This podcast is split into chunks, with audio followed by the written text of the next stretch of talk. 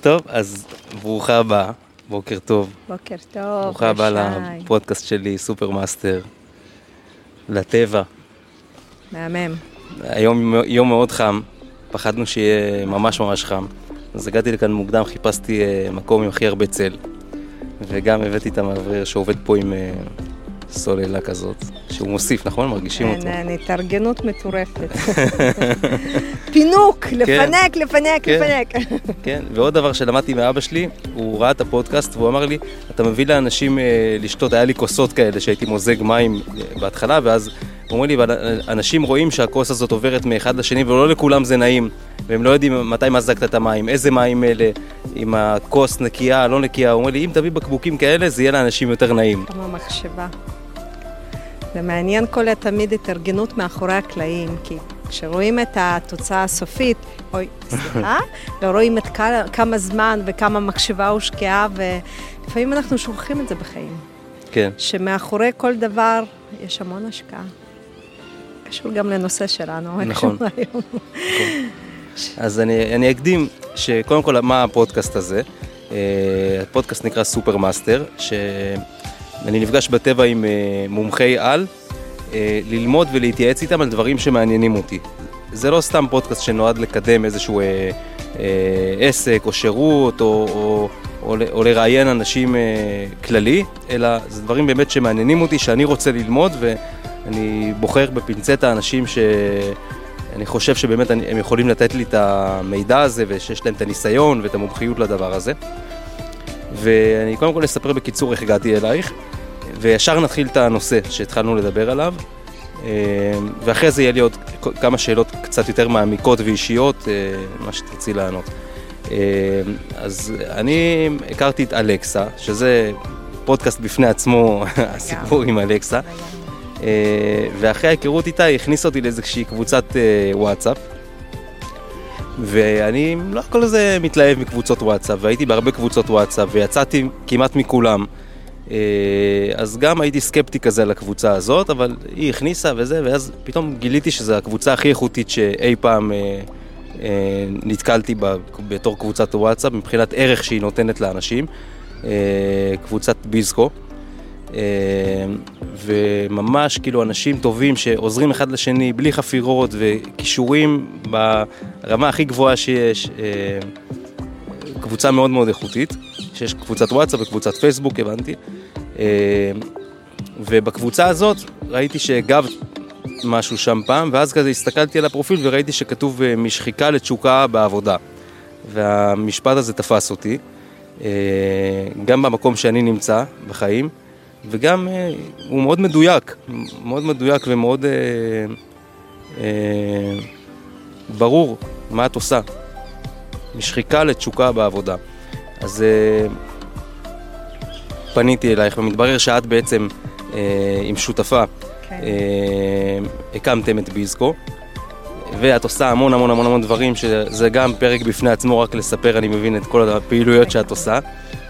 אז, אה, אז נתמקד בזה, בנושא הזה של אה, משחיקה לתשוקה בעבודה.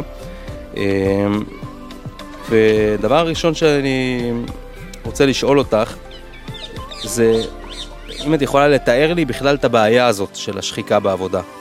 מה אנשים חווים, מה, מה הבעיה בזה? אולי יש אנשים שגם לא מודעים לזה שהם בשחיקה, אין להם את האומץ לעשות שינוי הם לא יודעים בכלל שאפשר לעשות שינוי אולי, אבל כאילו קודם כל נדבר על הבעיה, אחרי זה נדבר על הפתרון. מהמם. להגדיר את הבעיה. אז ברשותך, אני שנייה אתייחס לביסקו, כי חייבים לתת קרדיט, אנחנו מלמדים באמת כל הזמן, זה לפרגן.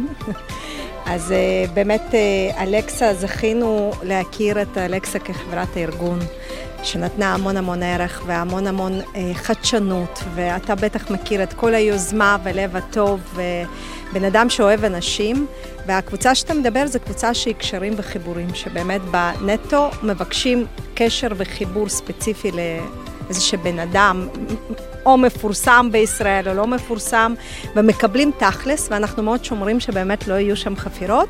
ואני עוד בחצי משפט אגיד על ביסקו, שביסקו זה ארגון עסקי חברתי שהקמנו באמת אה, לפני שלוש שנים בתחילת הקורונה, אה, שאנחנו מקדמים אג'נדה גם חברתית וגם עסקית, אבל אני חייבת שנייה להתייחס לזה בתקופה הזאת של התרבות חדשה בעולם העסקים, שהיא תרבות תומכת, אוהבת, מאחדת, מצמצמת פערים, אה, משפיעה, ושאומרת שאין פה גדולים או קטנים במשק הישראלי. יש, נכון שיש ארגונים ויש גופים אה, ויש עסקים קטנים, אבל כולנו אחד.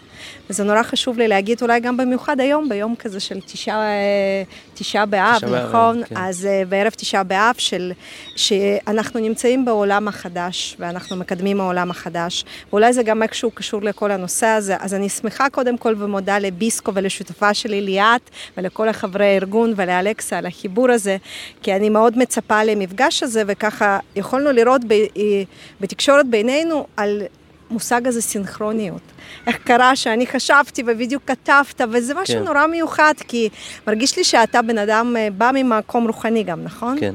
אז גם אני מגיעה ממקום רוחני, במיוחד בשנים האחרונות, והרגשתי שיש בינינו את זה, ואני בטוחה שהשידור הזה הולך להיות בעל ערך, גם בשבילי, גם בשבילך, אני מקווה, מדהים. ובשביל האנשים שיקשיבו.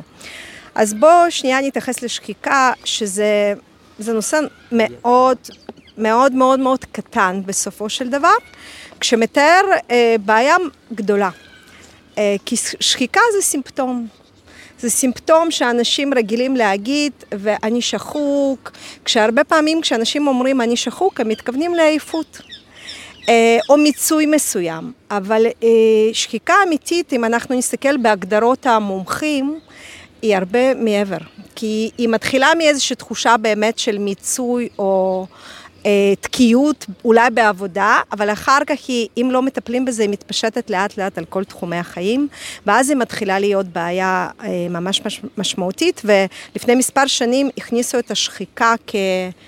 אה, כתסמין, או אני לא יודעת איך להגדיר את זה, אפילו לאינדקס המחלות. כי יש לה ממש ממש ממש תסמינים שמזהים אצל אנשים שזה באמת שחיקה אמיתית. אבל אנחנו לא נדבר על מושגים הרפואיים, כי אני מאמינה שרוב האנשים לא מגיעים לשם, כי מי שמגיע כבר באמת לשקיקה שהיא מוגדרת כבעיה ומחלה, אה, יש שם גם כבר מרכיבים של דיכאון מסוים ודכדוך, ובאמת תחושה של ריקנות בחיים, אבל רוב האנשים לא שם. אבל מצד שני, רוב האנשים כן שחוקים, וכן מראים מחקרים נוספים שמראים שבכל רגע נתון 70% מהאנשים שכירים היו מוכנים לעזוב את מקום העבודה אם היה להם משהו יותר טוב. וזה נתון עצוב, אני חושבת. אני מדברת על, על זה הרבה בסדנאות, ואני אומרת שזה מבאס. כי אנחנו מבלים בעבודה, וזה לא משנה עכשיו אם אנחנו שכירים או עצמאים, אנחנו מבלים בעשייה שהיא קריירה, עסקים או מקום עבודה כשכירים כל כך הרבה זמן ביום, וזה חלק מאוד משמעותי מהזהות שלנו. שמגדיר אותנו, כי אם אתה תשאל מרי מיד, ספרי על עצמך, 80 אחוז מהסיפור, אני מאמינה, יהיה קשור למה שאני עושה בעבודה או בקריירה. נכון. ולהגיד שב-80 אחוז מהזמן אני מרגישה שאני לא במימוש או בשחיקה, זה עצוב. אבל זה האמת. אה, ושוב, אה, אנחנו נוכל לקחת את זה גם למקום באמת טיפה יותר רפואי, כי אני כן מגיעה מעולם המחקרים גם, אבל גם ממקום התכלסי, כאילו, מה, מה זה אומר שאני שחוק, אה, למה אנחנו מתכוונים, האם זו תופעה חולפת, או כשבא אליי בן אדם אומר, תקשיבי, אני לא יודע אם אני שחוק, או שפשוט אני עייף מהמסגרת הזאת. אז יש באמת הרבה שאלות. האם אני שחוק מהעשייה עצמה. זאת אומרת, התיאור התפקיד שאני עושה הוא לא ממלא אותי, מרוקן אותי, לא קשור אליי. האם אני שחוק מהמסגרת, שגם זה צריך להגיד, התרבות הארגונית והסביבה, היחסים עם הבוסים או עם העמיתים שלי או עם מי שמתחתיי, וזה ידוע למשל מבחינת ההתפטרויות, סיבה מספר אחת להתפטרויות זה יחסים עם הבוס. שזה גם משהו נורא מעניין להבין, שאומרים שאנשים לא עוזבים אה, אה, ארגונים, הם עוזבים מנהלים. זאת אומרת, כשאני אומר שאני שחוקה או אני שחוק, למה אני מתכוון? האם העשייה עצמה, האם מסגרת שאני נמצאת, או בכלל אני נמצאת לא בכיוון. ואז גם לא משנה אם אני רק אחליף מסגרת, אני עדיין ארגיש אותו דבר, או שאם אני אחליף מסגרת, פתאום תיכנס אנרגיה חדשה. זאת אומרת, יש פה כל כך הרבה שאלות שמזמינות אותנו לחקירה פנימה וגם לאומץ מסוים. שהרבה פעמים שמתי לב שלא באמת אה, יש לנו את האומץ הזה לשאול את עצמנו שאלות עמוקות. כי אם אני מגיעה למסקנה שאני בכלל לא בכיוון הנכון, מה אני עושה עם זה? תלוי באיזה שלב אני בחיים, ואני באמת פוגשת הרבה אנשים בעשייה המקצועית שלי שהם אה, די דומה בפנים. כאילו, אה, אנשים יודעים שהם לא שם, אה, אפילו כבר לא מבחינת הכיוון, אני פשוט לא שם. אה, מצד שני, יש המון המון פחדים. כי בשביל לקום ולעזוב, זה לא בכל גיל נורא נורא פשוט. וגם יש משהו חדש שנכנס בשנים האחרונות שמאפיין יותר את הדור ה-Z ודור ה-Y הצעירים יותר, שאיך אני אדע שהמקום החדש או הכיוון החדש הוא יותר טוב? זאת אומרת, לאן נזוז? כאילו, אם אני זז ואני יודע שיש משהו אחר שאני אוהב ואני אצליח בו, זה סבבה. אבל הרבה פעמים כשאנחנו מחליטים לזוז זה לא ככה. בקיצור, אה, אני אשאיר אה, לך ככה לכוון אותי הלאה, כדי שאני אפסיק לחפור בכיוון שאולי אני חושבת שהוא מעניין. אני חושב שזה מאוד מאוד מעניין, ותיקח ממש. את זה למקום, אה, אולי תשאל אותי עוד שאלות, כן. מה לדעתך חשוב שאני אתייחס אליו? אני חושב שזה מאוד מעניין מה שאמרת, אה, וזה בדיוק מה שעלה לי בבוקר כשבאתי לפה כזה, חשבתי על עניין של, של שעמום. ש, ש, שאני למשל חוזר על אותן פעולות כל הזמן בעבודה שאני עושה, וואו, הרבה שנים. ודבר שהוא לא צומח בעולם הוא נרקב לאט לאט, אין דבר שנמצא במקום, זה או שנרקב או שצומח. אז אה, אם זה עסק שאתה רואה אותו בתור העסק של חייך וזה משהו שאתה רוצה להתקדם בו, אז אולי אתה תוכל למצוא, אולי תוכל למצוא אה, אה, כל הזמן איך אפשר להצמיח את הדבר הזה וליצור ולפתח, ו... אבל יש אנשים שנמצאים באיזשהו מצב ש... שהם אה, לא רואים את זה בתור היעד שלהם, אבל הם מתוך אינרציה ממשיכים עם זה כבר הרבה שנים, ואז בעצם הכל נהיה, נשאר תקוע כזה במקום, והפעולות חוזרות על עצמם יום-יום. אה, אני אישית התחלתי את דרכי באירועים, הייתי יוצא לאירועים, כל ערב הייתי פוגש אנשים, מוזיקה, אוכל, כל ערב אולם אחר, מקום אחר, אז זה היה מאוד מעניין.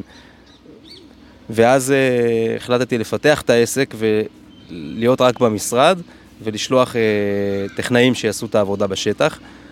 ואז כבר כמעט עשר שנים אולי אני יושב מול מסך ומנהל את העסק, אה, שזה גם אה, משעמם אותי, לא לראות אנשים. אתה לא יוצא בן- לשטח כמעט? אני לא יוצא לשטח בכלל. אה, אני בן אדם מאוד חברתי, מאוד, שמאוד מתחבר לאנשים, מאוד אוהב חברה של האנשים. ויצרתי לעצמי תנאים כאלה שאני נמצא לבד בבית. אתמול הגיע אליי טכנאי לסדר את המכונת כביסה, והוא כולו מגיע כזה מזיע מהחום וזה, והוא מסתכל ואומר לי, וואי, איזה כיף לך, איך אתה יושב פה במזגן בבית, עובד בשקט, עם מוזיקה שקטה ורגוע. ואני, שנייה לפני זה חשבתי, איזה כיף לו שהוא יוצא ורואה אנשים ועובר ממקום למקום. אה, אז כל אחד כאילו אולי עם ההסתכלות שלו, הוא תקוע במצב מסוים הרבה זמן כזה, ואולי הוא רוצה לעשות שינוי אחר. אני הייתי במצב מסוים ועשיתי שינוי למ- למצב הזה, אבל החיים הם דינמיים, ו- ואנחנו משתנים, וזה לא משהו אחד שמתאים לכל החיים. צריכים לנוע נראה לי עם, ה- עם השינוי הזה, והרבה אומץ בשביל לעשות שינויים בדבר הזה. אז אה, אולי באמת ה- השאלה הבאה תהיה מה, מה הפתרון. איזה, איך, איך, אה, לא, לא, לא, לא, לא מדבר כרגע על פתרון איך לתפוס אומץ ולעשות שינוי, אלא איך לגלות באמת מה מתאים לך לעשות בחיים. אז אני חושבת שאתה אמרת פה משהו מאוד מאוד אה, חשוב של הנושא של דינמיות. אה, אנחנו שוכחים שהכל משתנה, גם אנחנו משתנים, גם חיים שלנו משתנים, אה, וגם סביבה משתנה. ואחד הדברים החשובים זה להיות כל הזמן בהקשבה. להיות בהקשבה פנימה והחוצה. זאת אומרת, מצד אחד להקשיב מה לי נכון בשלב הזה בחיים, מה הדברים שמניעים אותי, מה הצרכים שלי, אה, מה הציפיות שלי מעצמי, שאני תכף אתייחס לציפיות, כי בסופו של דבר נושא של שחיקה קשור מאוד לציפיות. גם שלי מעצמי וגם סביבה מעצמי וממני ועוד דברים נוספים, אבל יש דינמיות פנימית מאוד מאוד גדולה. אה, ויש גם דינמיות חיצונית, השוק מאוד משתנה, ההזדמנויות נוצרות. נכון שאפשר לדבר על המקום של איומים, רובוטים, מחליפים, וכל העולם הסקרינג כזה, שאני פחות רואה בזה איומים, אלא באמת יותר הזדמנויות, כי כל מה שנכנס לחיים שלנו, כמו בינה מלאכותית, הוא מביא גם הזדמנויות. כדי שיותר ויותר נתעסק במה שאנחנו אוהבים, וכל מה שלא לא אוהבים, נעשה לזה אוטומציות או כל כן. מיני תהליכים אחרים. אז אה, אני חושבת שמיומנות הכי חשובה שכולנו צריכים לעבוד עליה, זה באמת ההקשבה הזאת. שמצד אחד אני מדי פעם עושה עם עצמי... אה, שדרוג כזה של החלומות, יושבת, מתיישבת, שואלת את עצמי, מה עושה לך את זה עכשיו? מה פחות עושה לך את זה? מה את צריכה בשלב הזה בחיים? לאן את שואפת?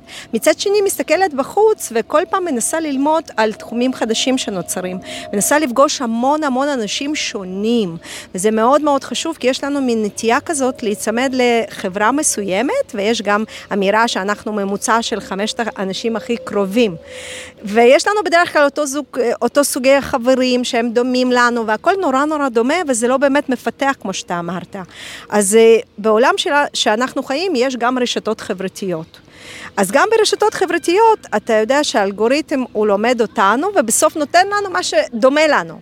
אז גם פה צריך לנסות להעז ולנסות אה, לחפש דברים דווקא אחרים, לחפש מילות מפתח אחרות, לחפש קבוצות אחרות, וגם בצורה פיזית, יש המון הזדמנויות למיטאפים ולכל מיני, אפילו להקשיב לפודקאסטים ולעוד דברים כדי לפתוח את הראש לתחומים חדשים בעולם תעסוקה, כי כל הזמן נוצרים מקצועות חדשים. לפני קורונה הייתה אמירה של סטטיסטית כזאת שדיברה ש-50 אחוז שהיו אז בבית ספר יסודי יעבדו בעבודות שעוד לא היו קיימים. אני חושבת שעכשיו זה השתנה אפילו ל-80 אחוז. תחשוב, 80 אחוז מילדים בכיתה א'-ב' יעבדו במקצועות שלא קיימים כרגע. איך אני בתור אימא יכולה ללמד אותם את הדבר, מוכנות לעולם החדש? וגם לזה יש תשובות, שאנחנו יותר לא מכינים למקצועות, אלא למיומנויות מסוימות. איזה מיומנויות נדרשות, וגם פה יש המון ידע והמון איזה, אה, המון מידע בחוץ, שמיומנויות קשורות לניהול עצמי, מיומנויות שקשורות לחוסן פנימי, אה, להתמודדות עם שינויים, לסתגלתנות. זאת אומרת, איך אני מסתגל למה שקורה, איך אני לא נותן למה שקורה עכשיו בחוץ אה, להוריד אותי מהזון שלי. יש מיומנויות שקשורות לדיגיטציה, שזה עולם מאוד מאוד חשוב, חדש. אי אפשר להגיד כרגע, אני לא טכנולוגי. כולנו חייבים להיות טכנולוגים, כל אחד ברמה כזאת או אחרת. יש אה, מיומנויות שקשורות לעולם העסקים. גם אם אני שכירה, גם אם אני מנהלת עמותה, אין יותר גופים שהם לא כלכליים. כל גוף הוא כלכלי, גם משפחה זה גוף כלכלי. אז כולנו צריכות לפתח מיומנויות של חשיבה אסטרטגית והתנהלות פיננסית. ויש גם כל המיומנויות הבין-אישיות. איך אני יוצר חיבור עם האנשים, איך אני מכיר אנשים חדשים, איך אני משפיע. זאת אומרת, אם אני רוצה בתור אימא להכין את הילדים שלי לעולם החדש, או את עצמי לעולם החדש ולהתאים את עצמי לסביבה, אני צריכה לחשוב על כל המיומנויות. איך אני לומדת מאנשים אחרים, איך אני מקשיבה לאנשים אחרים, איך אני מתנסה בדברים האלה. זאת אומרת, להיות כל הזמן בתנועה ובלמידה. אה, מדברים עכשיו אה, על long life learning, שב... בעבר דיברו, בן אדם מסיים איזושהי מסגרת, בית ספר, צבא, הולך לאוניברסיטה, מסיים ללמוד וזהו, נגמר. עכשיו אין דבר כזה. אנחנו צריכים להיות כל הזמן בלמידה, לא בהכרח למידה אקדמית, למידה אקדמית לא מתאימה לכולם, אבל כל הזמן ללמוד. יש המון קורסים חינמים, כאילו, יש כל כך הרבה ידע בחוץ, אני לפעמים נחרדת כאילו מ... וואלה, אני לא מספיקה ללמוד את כל מה שאני רוצה. אבל לא לכולם יש את הסקרנות הזאת. אבל הסקרנות הזאת היא must בעולם שלנו, כי היא מאפשרת לי ללמוד על מה נוצר חדש, ולמצוא אופציות יותר מתאימות, ולתפור לי את החליפה הזאת. אז הדינמיות הזאת והקשבה היא קריטית. אי אפשר כבר להיות כמו עכבר הזה בכלוב, אפשר. בסדר? אבל צפי אז לשחיקה ולמיצוי. אבל אם אני לא רוצה ב- להיות בלופ הזה, אני צריכה להיות בכל הזמן בלמידה ובהתחדשות ובפגישות עם אנשים חדשים, לדעת מה קורה בחוץ, וגם שוב, להקשיב לעצמי בפנים. זה העולם הדינמי, שככה שאלת מה פתרון. אה, פתרון נוסף זה באמת הנושא של ציפיות. צריך לזכור ששחיקה זה משהו מאוד רגשי. אנחנו מדברים על חוויה מאוד מאוד סובייקטיבית, נכון שיש לה תסמינים פיזיולוגיים, אבל אמרנו שרובנו לא מגיעים לתסמינים האלה, אלא נשארים בעולם הסובייקטיבי הזה. ושנייה, להעריך את הציפיות. מה אני באמת מצפה מעצמי בחיים? אז אולי אני ואתה, אתה ככה אומר, אני מחפש ככה אתגרים, ושיניתי את הסביבה, ופתאום אני רואה שמה שיש אולי לא מספיק מאתגר אותי. אוקיי, אז אני לומדת על שי, שכנראה לשי חשוב אתגר, אבל זה לא חשוב לכולם. אולי לשי חשוב גיוון. כי אמרת, אני אוהב, לג... אבל לא כן. כולם. יש גם אנשים שעושים עבודה רוטינית, אבל זה לא שוחק אותם, כי נכון. הציפיות שלהם, גם מהעבודה, גם מעצמם, הן אחרות. אז כל אחד צריך לבדוק את הציפיות שלו יפה. עם עצמו. אם אני רואה קריירה כערך עליון בחיים, זה מה יש, כבר השלמתי עם זה. זה לא אומר שמשפחה לא חשובה לי, אבל אין מה לעשות. אני רואה את האושר אה, והגשמה בהגשמה בקריירה. נכון שמשפחה חשובה, אבל בחוויה שלי משפחה באה לתמוך בדבר הזה, אה, ויש אנשים שזה בדיוק ההפך, שהקריירה שלהם תומכת במשפחה. אז כל אחד צריך שנייה לשאול עם עצמו, אה, מה אני מצפה מעצמי, כי ככל ש... אה, אין לי פער בין ציפיות למה שאני חיה, אין לי את השחיקה הזאת, כי אני מקבלת את ההחלטה בצורה מודעת. יש אנשים שאומרים, תקשיבי, אני לא אוהבת מה שאני עושה. אה, יחד עם זאת, אני בת, לא יודעת, 58, יש לי עוד כמה שנים עד הפנסיה, אני עובדת בארגון אה, ממשלתי עם אותה חליפה של קביעות שכבר כמעט ולא קיימת. אמ, מה עכשיו, אני אזוס? לא מתאים לי. יחד עם זאת, אני יוצאת מהעבודה, ואז אני ממלאה לי את החיים בתשוקות נוספות ובדברים אחרים. העבודה הזאת מאפשרת לי להגשים דברים אחרים, וזה סבבה להם, כי הם קיבלו את ההחלטה המודעת. הם בדקו את הציפיות, בדקו את המציאות ועשו את המצ'ינג. אם יש מאץ' זה לא משנה, אין נכון או לא נכון, גם אין נכון לכולם, מה נכון גם בכל שלב. אבל אם אני מרגישה שאני יכולה יותר, מסוגלת יותר, ויחד עם זאת לא זזה, ומשאירה את עצמי בסטגנציה הזאת שאתה דיבר עליה, שם אני אהיה בשחיקה. כי אני אהיה את הפער הזה בין העצמי העתידי והמיטבי שאני חולמת, לעצמי המציאותי. כן. ואין לי מספיק חוקרות ומשאבים כנראה לזוז ולעבוד בשביל העצמי העתידי הזה, ש, ששוב, לא לכולם יש את העצמי הגבוה בקריירה. יש, אה, אני בעבר הייתי אומרת ששחיקה זה פריבילגיה. כי מי שאין לו ציפיות גבוהות מקריירה ומעצמו בקריירה, גם אין לו שחיקה. הוא בא לעבודה, מסיים עבודה, חי לו את החיים, בנחת, הכל טוב לו. כן. אבל מי שיש לו ציפיות גבוהות נכון. מעצמו, מהחיים, מהקריירה, הסיכוי שלו לשקיקה הוא יותר גבוה. כן. צריך פה כל הזמן לעבוד במאזן הזה, ויחד עם זאת, ללמוד גם להסתפק במה שיש, ויחד עם זאת, לגדול ולצמוח. אז אם אני שנייה מקשיבה לשי, סליחה, אני ככה לוקחת על עצמי את המקום הזה קצת ייעוצי, למרות שלא ביקשת, ואתה אומר, השגרה שלי עכשיו אולי היא קצת מונוטונית לי, אז אני אומרת, אוקיי, שי בעל העסק, מנהל.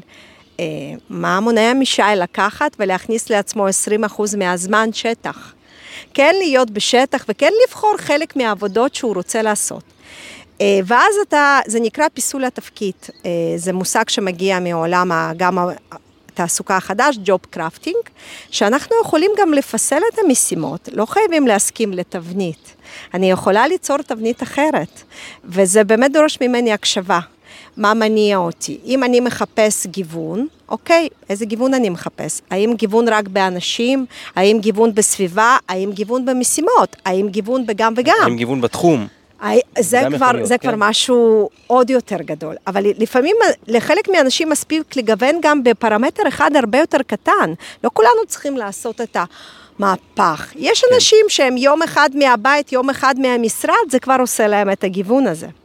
אז באמת המון המון הקשבה, המון המון עבודה רגשית, לא להתנתק מהרגשות, אבל יחד עם זאת, לזכור שתסכול, ייאוש, אכזבה, הם פועל יוצא מהמחשבות שלנו ומהציפיות שלנו. אז יש פה המון המון אה, מודעות עצמית. זאת אומרת, מי שרוצה לעשות שינוי מהמקום שהוא נמצא, הוא מוזמן קודם כל להרחיב את המודעות עצמית לגבי עצמו, לגבי העולם ולגבי דברים, אה, מיומנויות נוספות שהוא דורש, נדרשות אליו כדי לצאת מהמקום הזה. כי זה אני לא רוצה כאילו להגיד שזה מתוך בחירה, אבל כן, אנחנו בוחרים כל יום מחדש. וגם אם אני עושה מה שאני אוהבת, אני בוחרת בזה כל יום מחדש. כמו שאתה בוחר להיות פה, אני בחרתי להיות פה. אז גם אם אני בוחרת לבוא לעבודה משעממת שלא מפתחת, זה גם בחירה. וקודם כל, תסכימו להגיד את זה. אני בוחר להישאר במקום הזה, כי אין לי כוח, אין לי משאבים, אין לי אנרגיה, אני מפחד. ברגע שתתחילו להגיד את זה, אתם גם תוכלו להסכים למצוא על איזה פתרונות. אבל עד שאתם לא מכירים בעובדה שגם מקום שאתם נמצאים אתם בחרתם, ולא תתקרבנו, ואנשים, וואלה, אבל מה אני יכול לעשות? אין לי ברירה. אין, מוס, אין דבר כזה. אני יודעת שזה נורא מעצבן אנשים לשמוע אין דבר כזה שאין ברירה, אבל אין ברירה. אה, אין ברירה, אין דבר כזה. בחרת להיות במקום, כי כנראה יותר נוח לך, וזה בסדר, אבל תסכים להדות בזה. כנראה ערך של הנוחות כרגע מעל ערך של התפתחות. כן. וזה גם בסדר. זה גם בסדר. בא לי להגיד שתי דברים. דבר אחד ש... אני, את יכולה לעשות הפסקת מים, כן. אה, דבר אחד אה, זה שאני בהודיה על זה שאני פתאום קולט שבעצם הפודקאסט הזה, זה בעצם העיצוב תפקיד הזה שאמרת, שהיה חסר לי את האנשים והיה חסר לי, אני יותר מדי זמן מול המסך, אז, אז, אני, אז לקחתי פה, שילבתי גם לפגוש אנשים, גם uh, לצאת מהמסך ולהיות בטבע, וגם על הנקודה שדיברת, uh, לחשוף את עצמך לאנשים אחרים ולתבניות אחרות ו, ולהכיר עוד, עוד דברים, אז זה אחלה פורמט. כדי להכיר וללמוד ולפתוח את התבניות הרגילות של המחשבה. אז, אז זה מחזק אותי, כאילו, מה שאמרת, ש, שכאילו אני עושה פה משהו טוב. וגם בפודקאסט, בפרק הקודם וגם היום, באמת קמתי עם אה, תחושה אחרת מכל יום. של, של משהו ש, שיהיה לי כיף לעשות אותו. התרגשות מסוימת כן, כזאת. כן, של איזשהו משהו, אני אוהב דברים חדשים, אני אוהב ליצור, אני אוהב להתפתח. אה, זה הדברים שחשובים לי אם אני מסתכל, מתבונן פנימה, ובאמת להקשיב כל הזמן אה, לעצמי וכל פעם לדייק את זה. מה באמת אני רוצה, מה, מה אני אוהב, מה אני לא אוהב. יכול להיות שעוד אה, עוד חודש אני אחליט שנמאס לי לעשות את זה בחוץ, נמאס לי מהזבובים ואני רוצה לעשות את זה בלובי של בתי מלון. אז זה גם, צריך לאפשר כל הזמן את השינויים האלה. דינמיות ו... והקשבה, כל הזמן לזכור אה, שאנחנו משתנים והכל משתנה ולזרום. קצת לזרום אה, בכל העולם הזה, וגם לא לפחד. אה, זה שאתה תחליט בעוד חודש, אפילו עוד חודשיים, שבכלל נמאס לך מהפודקאסט, אה, זה לא אומר שנכשלת, לפעמים גם לאנשים יש מין וואלה, אז בשביל מה עשיתי את כל הדברים האלה אם עכשיו אני מפסיק? אבל זה בסדר, זה שירת אותך בתקופה הזאת, זה ענה על צרכים, זה היה מדויק לך. זה וכנ... גם הביא אותי לדבר הבא. וכנראה גם היה מדויק לעולם. כן. כי ברגע שזה מפסיק להיות מדויק לך, זה גם מפסיק להיות מדויק לעולם. כי אתה מתחיל להיות שם בהוויה אחרת. אם אני, אה, אם אני אהיה פה לא ממקום של רצון החופשי, אתה תרגיש את זה, ולא יהיה ערך לא לך ולא לי ולא לאנשים. אז כשאתם באים למקום העבודה, בתחושה של כבלו אותי, כפו עליי, ולא מרצוני החופשי, בחרתי להיות פה, גם אם אני לא אוהבת, בחרתי להיות פה. זה עושה פשוט אנרגיה אחרת. נכון. זה, זה, זה הכל כאילו, אתה אומר לי, פתח לאנשים חדשים, זה זה לגמרי זה, זה, זה תפיסות חדשות, אפשר עוד להסתכל על העולם. לא רק משקפיים שלי, הם משקפיים היחידות. בשביל זה כשאתה מדבר עם עוד אנשים, נפתחות לך עוד uh, כיווני חשיבה. כמובן, בוא נעשה הסתייגות. רצו 80% מהזמן לדבר עם אנשים אופטימיים, חיוביים, ולא אנשים של אה, רק יחזקו את הקורבנות שלך ויגרמו לך לרדת, ומה, אי אפשר להצליח בחוץ, מה רע לך, תשב פה. זאת אומרת, צריך גם לבחור עם מי להיפגש. כן. אני תמיד אומרת, חברים, תבחרו עם מי להיפגש. מי שהולך לקבע אתכם ולדבר את הפחדים שלו, זה לא הבן אדם שאני רוצה לפגוש. כן. יפה. ועוד דבר שרציתי להגיד זה שהמילה עושר, המילה עושר היא באה מהמילה אישור. ברגע שבן אדם, הפער הזה בין הציפייה לבין מה שקורה במציאות, זה גורם לאנשים לא להיות מאושרים. ברגע שבן אדם מאשר, יש, נותן אישור למצב הקיים, אז הוא מאושר. מקסים, כן. לא שמעתי כן. עוד את הכיוון הזה. כן. איזה יופי, איזה כיף, למדתי. כן. מהמם, באמת לגמרי. איזה יופי. זהו, אה, זה נורא יפה מה שאמרת, כי מאוד מאוד חשוב גם, דיברנו על ציפיות, אז שוב, יש ציפיות שלי מעצמי ויש ציפיות של אחרים ממני. אז אה, אני לא רוצה חס וחלילה להגיד שהציפיות של אחרים ממני לא אמורים לעניין אותנו, למרות שאני די תומכת במחשבה של 90% מהזמן מה שאחרים מצפים ממני לא אמור לעניין אותי, אבל אה, מאוד מאוד חשוב שבאמת כשאתם בוחרים את הקריירה, את המקום העבודה, את השינוי, תהיו קודם כל בהקשבה לאישור שלי מעצמי, ולא אישור של האחרים. כי אם אני מנסה להיות חלום של מישהו אחר, אני מנסה להיות אה, חלום שהסלילו אותי, ואני מדברת הרבה עם אנשים אה, בחיים עד כמה יש השפעה לתרבות ולחברה ולהורים בהסללה מסוימת.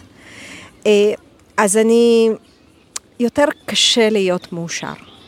כי גם אם הם מאשרים לי, וואלה, הצלחת, את נמצאת במקום מדהים, לה לה לה, אם אין אישור פנימי, זה לא באמת מביא אושר לדעתי. כן.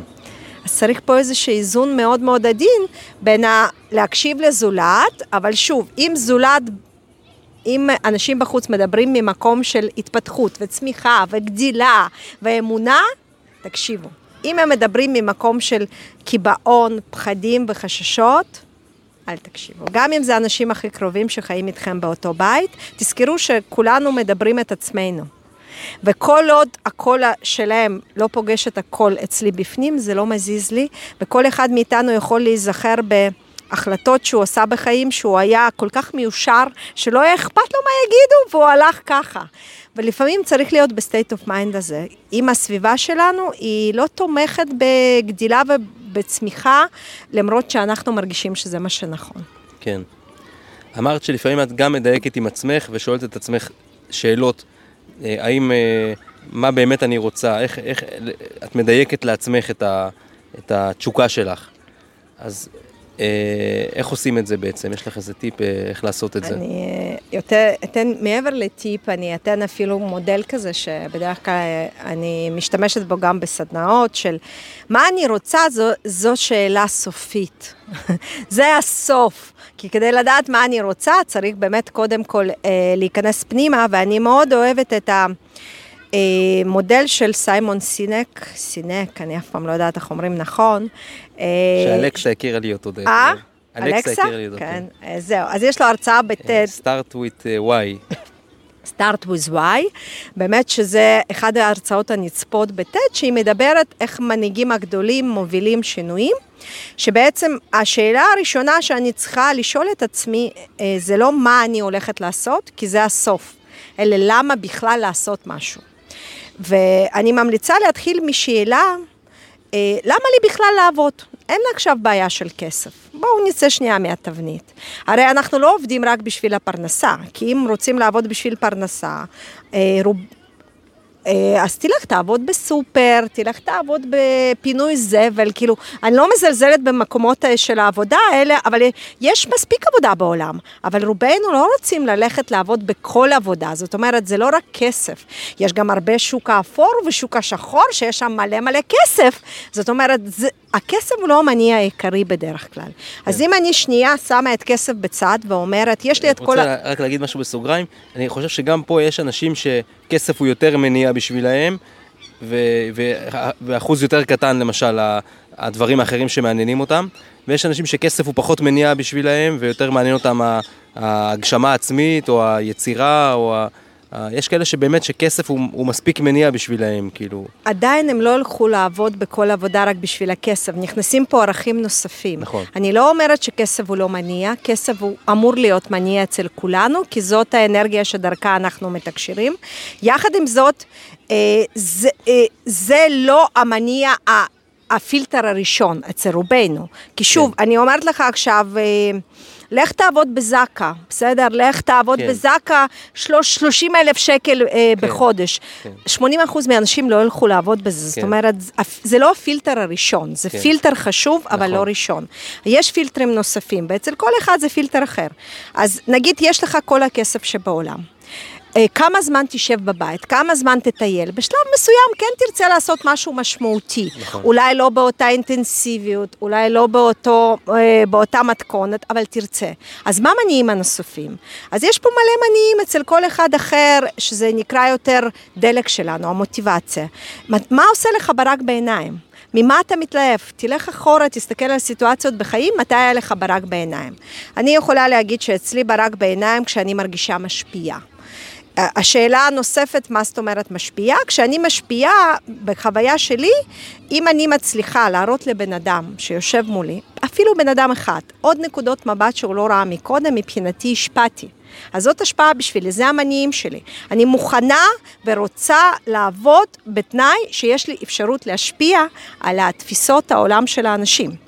יש מניעים נוספים של למידה, מאוד מאוד חשוב לי ללמוד להתפתח, זאת אומרת, אני רוצה להיות בתחום שיש בו התפתחות. אתה דיברת על האתגר, אז באמת, כל אחד צריך לשאול אה, בסיטואציות אחרות בחיים שהוא הרגיש שהוא בהתלהבות והוא בחיבור, מה היה שם? מה מילא אותו? זו שאלה ראשונה, מה מעליב אותי? מה מניע אותי? מה עושה לי את זה? מה, מה הסיבה שלי לקום בבוקר? אין לי בעיה של כסף עכשיו. מה הסיבה שלי לקום בבוקר? אה, זו שאלה ראשונה והיא לוקחת זמן. ואני הייתי ממליצה להישאר בה כמה שיותר זמן. אה, התרגיל שאני הרבה פעמים ממליצה לשאלה הזאת זה ללכת אה, ליום האידיאלי. לשבת ברוגע ולכתוב לי מהבוקר עד הערב את היום האידיאלי שלי, שזה יום העבודה, לא יום הנופש. מתי קמתי, מה הספקתי לעשות, לאן יצאתי, באיזה אווירה הייתי. הייתי במשרד עם נוף האורבני, הייתי במשרד בבית קטן, הייתי במשרד עם עוד אנשים, אה, פגשתי אנשים, לא פגשתי אנשים, הספקתי לעשות ספורט. אה, בקיצור, לכתוב לי את היום האידיאלי וואו, שכולל... ממש יפה. שכולל... הנה, הנה השפעת משהו, עכשיו הכנסת לי איזושהי תובנה עכשיו ש... אה, הפלת לי איזשהו, איזשהו אסימון. איזה אה, יופי. ידעתי את הדבר הזה, אבל פתאום הבהרת לי את זה בצורה קצת יותר עמוקה, נתפס לי עכשיו משהו קצת יותר עמוק על הדבר הזה. איזה כיף. של, של לא להתייחס מה היום האידיאלי של חופשה, או יום האידיאלי בכלל, בכלליות, אלא להתייחס לזה, כן, יום של כיום אידיאלי. של עשייה ושל עבודה, ומבחינה טכנית, איך הוא ייראה באמת היום הזה. זה גם טכני, אבל זה מעבר לטכני, זה יותר איך זה מרגיש. אם הייתי במאית, אני רוצה משרד גדול, כי למה? כי אני מרגישה בו שיש לו, זה יותר החוויות הרגשיות שלי. אה, למה חשוב לי נוף הזה מהחלון הזה? זה עוד פעם למה. זה, זה לא אני רוצה נוף מהחלון, כי למה חשוב לי? כי זה מרגיש לי שהשגתי, שאני בסטטוס הנכון. הלמה, למה, למה, למה, למה, אצל סיימון סינק יש תרגיל של לשאול ארבע, חמש פעמים למה. שאתה אומר לי, אה, חשוב לי... אה, חשוב לי לעבוד אה, מול מחשב בארגון בינלאומי גדול, תשאל את עצמך למה חשוב לך, ענית כי, לא יודעת, יש בזה כסף. ולמה חשוב לך את הכסף? כי אני אוכל, למה, למה, למה, למה, ואז כשאני בונה את היום האידיאלי הוא יותר בלמה, למה, למה, למה. כי יכול להיות שספציפית, אותו נוף אורבני מהחלון עוד חמש שנים לא יעניין אותי. אבל הלמה העמוק הזה, כמו סטטוס או מעמד, ימשיך לעניין אותי כל החיים. Mm-hmm. אז זה באמת אה, להתעסק יותר ב... אה, אפילו לחזור לחלומות ילדות, כי אה, הרבה פעמים בילדות אנחנו מחוברים יותר ללמה הזה. אם אני מסתכלת על הילד הקטן, לא כולם משחקים אותו דבר. אני לא מדברת על ה... אפילו, עזבו, אפילו משחקי מחשב, גם אפשר להסתכל לא על משחק מחשב, אלא על מהות משחק מחשב. מה מניע את הילד הזה? האם מניע אותו לעצב את הבית, או להתחרות באנשים? המניעים האלה הם, הם השאלה הראשונה שצריך להבין מה מניע ספציפית אותי. ובדרך כלל לכל אחד מאיתנו, מניסיון שלי, זה ממש לא מחקרי ולא זה, יש שניים שלושה דברים עיקריים. אני יודעת שאותי מניע בעיקר השפעה. כמו שהסברתי לך, למידה, מאוד חשוב לי כל הזמן ללמוד דברים חדשים, בכלל, ידע מבחינתי זה, ה... זה הדבר שמניע את העולם. אני רוצה לאתגר אותך, לשאול אותך למה, על זה גם. אה, כי אני מרגישה שזה הולך לי קל ללמוד, אני מרגישה שזה מאוד מייחד אותי, כי כשאתה מדבר איתי, נפתחים לי עוד כיווני חשיבה, ואז אני פותחת לך עוד כיווני חשיבה שלא חשבת שזה מחזיר לאותה השפעה. אני מרגישה שידע זה כוח המשפיע שלי, כי ה... ההיכרות שלי עם כל כך הרבה גישות והשיטות ועולמות התוכן מאפשרות לי להשפיע יותר על האנשים. כי אני בשיחה יכולה להראות לך עוד נקודות מבט שלא חשבת מעולמות אחרים. אני יכולה לעשות הרבה אינטגרציות בין החומרים, ואני פשוט מרגישה שזה הצד החזק שלי. אז זה גם משתלב ביחד, הלמידה וההשפעה. בדיוק. ככל שאת לומדת יותר, אז את יכולה משתלב. להשפיע יותר. הכל משתלב, ואני גם, זה גם הצד החזק שלי, זה גם החוזקה שלי. אה, והמוטיבציה הנוספת שלי זה האוטונומיה. אני צריכה את המרחב הפעולה שלי, אני צריכה את האחריות שלי. אז זה דברים שאני יודעת שברגע שיש לי אותם, לא משנה מה אני עושה, מה זה הסוף. אלא למה, ברגע שיש לי את השלושת הדברים, אני אהיה שם בחיבור ובתשוקה ובמשמעות. אה, אז זו השאלה הראשונה, זה למה, למה, מה מלהיב אותי, מה מניע אותי. אחר כך, אה, שוב, זה אפשר לדבר על זה, אני אדבר על זה בקצרה כדי... אני יכול לקטוע אותך שנייה? כן, בטח. אבל תזכרי איפה היינו אחרי אחרי הלמה הזה. אה, זה מה שסיפרתי אותו גם בפרק אה, קודם, אבל שאלתי את מאי, כמו שאמרתי, ילדים הם מחוברים ל... יותר, יותר למהות מהות, שלהם, מהות. ואנשים מבוגרים לאט לאט מתרחקים הרבה פעמים, ועם כל מיני תבניות של מחשבה, אני לא כזה ואני לא כזה, ו... וקשה להם אפילו להיות באומץ המחשבתי כדי לדמיין מה הם כן רוצים. אז אה, לפעמים אני עושה עליה ניסויים, אז ישבנו באוטו ואמרתי לה, אה, תעצמי עיניים ותתרכזי ותנסי לחשוב מה הייעוד שלך. אז אה, מה, מה את רוצה, מה, מה הדבר ש... מה הייעוד שלך? אז היא עוצמת עיניים, היא פתחה ואומרת לי בשמחה, לראות סרט. מעניין. אז לא, אז אני אומר שכאילו, אנחנו לפעמים מסתכלים על דברים בצורה מאוד כבדה. ו- לגמרי, ו- אנחנו- ו- ו- ופתאום אתה, אני רואה פשטות. פה שהיא לא חשבה על איזה משהו, הייעוד שלי זה להיות איזה משהו, זה, פשוט רצתה לראות סרט. בלמה, בלמה יש המון שיח עם תת-מודע. התת-מודע הוא יותר אינטואיטיבי והוא יותר אה, פשוט להסתכל על החיים, לראות את הרגעים הקטנים. אה, אני אומרת שאם חשוב לי להשפיע, אה, זה בא לידי ביטוי לא רק בעבודה, זה בדיוק הקטע. כשאנחנו במהות, זה בא לידי ביטוי גם בשיח עם חברים. אתה תפגוש חברים, רובם יתארו את אותה מרי שמכירים בעסקים, כי אני גם שם אוהבת לשנות נקודות מבט ולנהל שיח, ואני גם שם אוהבת לדבר על ידע. אז זאת אומרת, כשאנחנו מחוברים למהות שלנו, אנחנו נמצאים בה כל הזמן. יש אנשים שמהות שלהם זה נטו לתת אהבה. ואז אה, כל פעם שהם נותנים, הם מרגישים שהם בייעוד שלהם. אז עכשיו השאלה הבאה שהם יכולים לשאול, באיזה מקצועות הייתי רוצה לתת יותר את האהבה שלי? אה, יש הגדרה מאוד יפה שלמדתי מאופיר עקיבא, שגם הוא אצלנו בביסקו, שהיא אומרת, אה, יש אה, נוסחה מאוד פשוטה לייעוד. תמצא מה שאתה אוהב ותמצא דרך איך זה עוזר לאנשים. וזהו. כי בסופו של דבר, אם אני נמצאת עם ברק בעיניים, זה אומר שאני מחוברת ללמה. מה שאתה אוהב לעשות, מה שאתה אוהב לת- לתת, מה שאתה אוהב, אה, כן, יותר בלעשות, כי אנחנו מדברים על עשייה. כן. מה עושה לך את הכיף הזה? שוב, אני לא מדברת על צפייה בנטפליקס, בסדר? כן. כי רובנו לא נישאר כל כן. החיים, אלא יותר ממקום של עשייה ותעסוקה. כיף לך, אה, אה, לא יודעת, לארח אנשים, בסדר? תמצא מקצועות של אירוח, אפרופו, זה לא רק תזונה. יש כל כך, גם הפקת אירועים יש בו קטע של האירוח. כן. אה, יש כל כך הרבה מקצועות שיש בהם, אפילו הדרכות יש בזה קטע של אירוח. זאת אומרת, תמצא מה שאתה אוהב לעשות, טוב, אה, תודה על ככה תוספת, ותמצא דרך לעזור עם זה לאנשים, ואז אתה נמצא בייעוד שלך. וייעוד אה, במעטפת השטחית שלו יכול להשתנות. כי יכול להיות שבהתחלה חשבתי שלעזור לאנשים זה... סתם אני אגיד, בילדות נגיד רציתי להיות רופאה, מורה ועוד כל מיני. למה רציתי להיות רופאה מורה? כי זה מה שהכרתי, זה מה שמכירה ילדה. האם עכשיו אני רוצה להיות רופאה או מורה? לא, כי זה לא רלוונטי. אבל אותו מניע שהיה לי אז לעזור לאנשים, להדריך אנשים וללמד, נמצא גם במה שאני עושה עכשיו. פשוט עכשיו אני מכירה עוד דרכים לבטא את זה. אז הלמה הזה, אה, מניסיון שלי, אני לפעמים גם באמת שואלת את הבן אדם, בוא נעשה את זה שנייה עליך. אה, אתה זוכר מה רצית להיות כשהיית ילד קטן?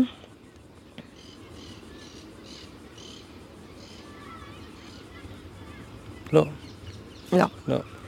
אתה זוכר מה עשה לך את זה כשהיית באיזשה פעילויות וממש הרגשת מתלהב שם וזה? אה, אני זוכר שאהבתי טבע. אהבת טבע. כן. אוקיי, למה?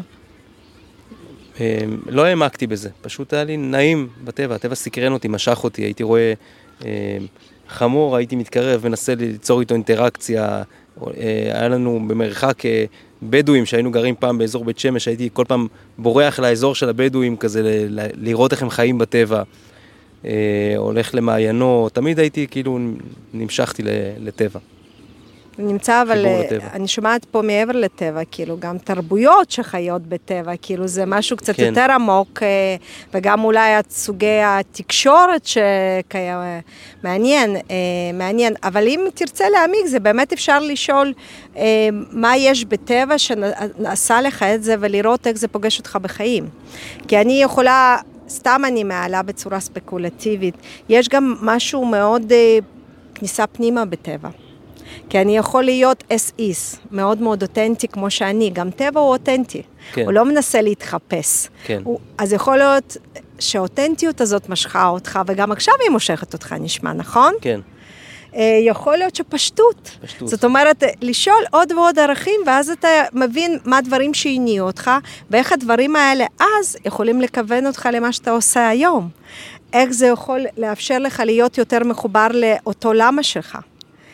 אה, ששוב, למה זה שאלה הראשונה. שאלה שנייה, במה אני חזקה? במה אני טובה?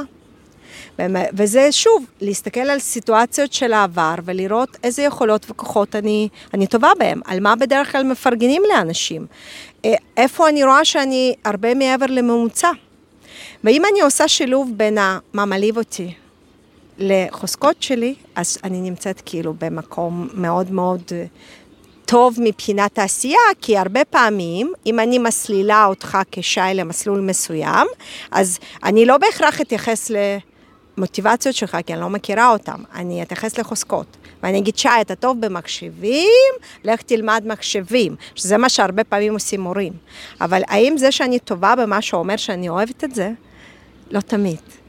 יש חוזקות תשוקה, שהן כוללות את המרכיב ההנאה וההתלהבות וברק בעיניים, ויש חוזקות ביצוע. אני טובה בזה, אבל זה לא אומר שבא לי לעשות את זה. כל יום שמונה או תשע כן. שעות, והרבה פעמים אנשים בוחרים מקצוע על פי חוזקת ביצוע. כי יש פה הטיה מסוימת, אה, ולא בוחרים מקצוע על פי חוזקת תשוקה. שוב, אה, כמו שאמרת, גם לא כולנו יודעים מה עושה לנו את זה, אבל חד משמעית, כולנו חווינו כבר תשוקה בחיים. אפילו ילד בן שש, אפשר להיזכר בסיטואציות של ברק בעיניים ולנתח טיפה בצורה של סיימון סינק, למה, למה, למה, למה, זה דורש drill down, אמרנו.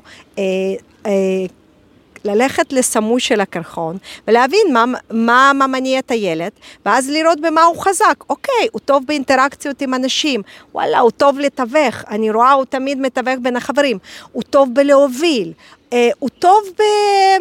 אה, להעניק שירות. אה, אפשר לראות את זה כבר מגיל קטן, אבל שוב, החוזקה צריכה לבוא ממקום של תשוקה, כי אז לא תהיה שקיקה.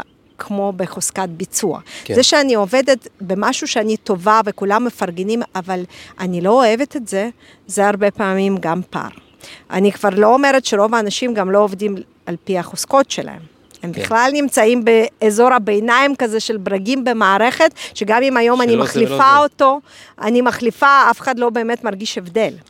אז יש פה באמת, אה, אתה זורק אותי למספר מודלים שגם עליהם אפשר לדבר הרבה זמן, אני אשאיר לך אולי לפרקים הקודמים, הבאים, אה, את כל המודל של האזור הגאונות, אני לא יודעת אם שמעת עליו. אני אשמח לשמוע בקצרה. אז אזור הגאונות מדבר שבגדול אה, אני נותנת אינטרפרטציה שלי. בסדר, יכול להיות שתקראו, תגלו אינטרפרטציות אחרות. אה, אזור הגאונות מדבר שיש לכולנו אה, ארבע סוגים של יכולות, מיומנויות.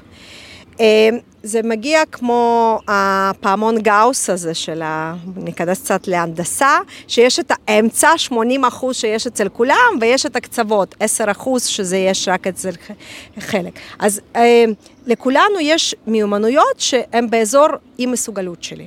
10 אחוז מהיכולות, אין לי את זה. לא משנה כמה אני אלמד, כמה אני אשקיע, אין לי את זה. אני תמיד נותנת דוגמה של אפייה. אפייה נמצאת את זה באזור אי מסוגלות. אני לא מסוגלת לאפות כל המספרים האלה ודקויות האלה. אני בחיים לא אפיתי, לא יפה, זה משגע אותי, התעסקות עם כל זה, לא מסוגלת להתקרב לזה. ההנדסיות של האפייה לא מתאימה לי ב typecast. אני פרי סטייל, אפייה היא לא פרי סטייל, בסדר? היא יכולה להיות פרי סטייל אצל מישהו שמבין את הפרופורציות, אני לא מבינה. אז זה אזור אי מסוגלות שלי, ושוב, הוא בקצה. אה, יש לנו מעט מאוד דברים שאנחנו לא מסוגלים. לא משנה כמה אני אלמד, אני, אני לא מסוגלת לעשות את זה. אחרי זה יש אזור מאוד מאוד גדול של היכולות שאתה מסוגל לעשות. אבל אתה שם או כמו כולם או מתחת לממוצע. זאת אומרת, אם אתה תבצע דברים האלה, אף אחד לא יגיד לך שי, כל הכבוד, אבל גם אף אחד לא יגיד שי, נו נו נו. זאת אומרת, אה, הדוגמה שאני נותנת פה זה בישול. כשאני מבשלת זה אזור מסוגלות שלי. רוב האנשים לא יגידו לי, מרי יצא טעים, גם רוב האנשים לא יאכלו את זה, אבל אה, אני מסוגלת לעשות שם משהו שאכיל, בסדר? אז זה מיומנויות מסוימות. אה, הקבוצה הנוספת של מיומנויות, שהיא גם מאוד מאוד גדולה, זה מיומנויות מצוינות שלנו. מה זאת אומרת? אני שם מעל הממוצע, אני מקבלת על זה הכרה. זאת אומרת, תגידו לי, מרי, את טובה בזה, את ממש טובה בזה, אבל עדיין חסר לי בזה תשוקה. זאת אומרת, אני עושה משהו, אני, כולם מפרגנים לי, יכול להיות שיש לי תפקיד בכיר בשכר גבוה, אבל אין לי את הפשן הזה של התשוקה. ושוב, זה אזור מסוים שנמצאים בו המון אנשים. וקבוצה האחרונה של המיומנויות זה אזור הגאונות שלנו. שהנחת יסוד שלכל אחד מאיתנו יש אזור הגאונות, הוא קטן, אני מזכירה, פעמון גאוס. יש מעט מאוד מיומנויות אצל כל אחד אבל, שהוא שם הרבה מעבר לממוצע, וגם הוא נהנה מהם. אז כשאני עושה לי פיסול התפקיד, רצוי שרוב העיסוק שלי יהיה או באזור המצוינות, שאני שם מעל הממוצע, כי אז אני אזכה ליותר הכרה, יותר תנאים, יותר הצלחה. ואז יזין את עצמו. בדיוק, ו... לפחות חצי באזור הגאונות, כי אז אני גם לפחות חלק מהזמן נהנית. כן. אבל זה לא, זה לא התמונה אם אנחנו מסתכלים על הזולת. הקטע שהשחיקה לא נמצאת באזור המצוינות ובאזור הגאונות, היא הרבה פעמים באזור המסוגלות. זאת אומרת, אני מסוגלת לעשות את זה, אבל אני שם כמו כולם, אין לי לא תשוקה ולא פשן ולא הכרה מהסביבה, ושם השחיקה יכולה להיות מאוד מאוד גדולה. הגדרה ממש יפה, לא הכרתי, אהבתי את זה. ושוב, יש גם שחיקה מסוימת של אזור מצוינות, שזה כלוב הזהב. שאני יודעת, שכולם אומרים לך, שי, למה אתה עוזב, הכל טוב, אבל אתה מרגיש שחסר לך את הטעם הזה של אזורי הגאונות.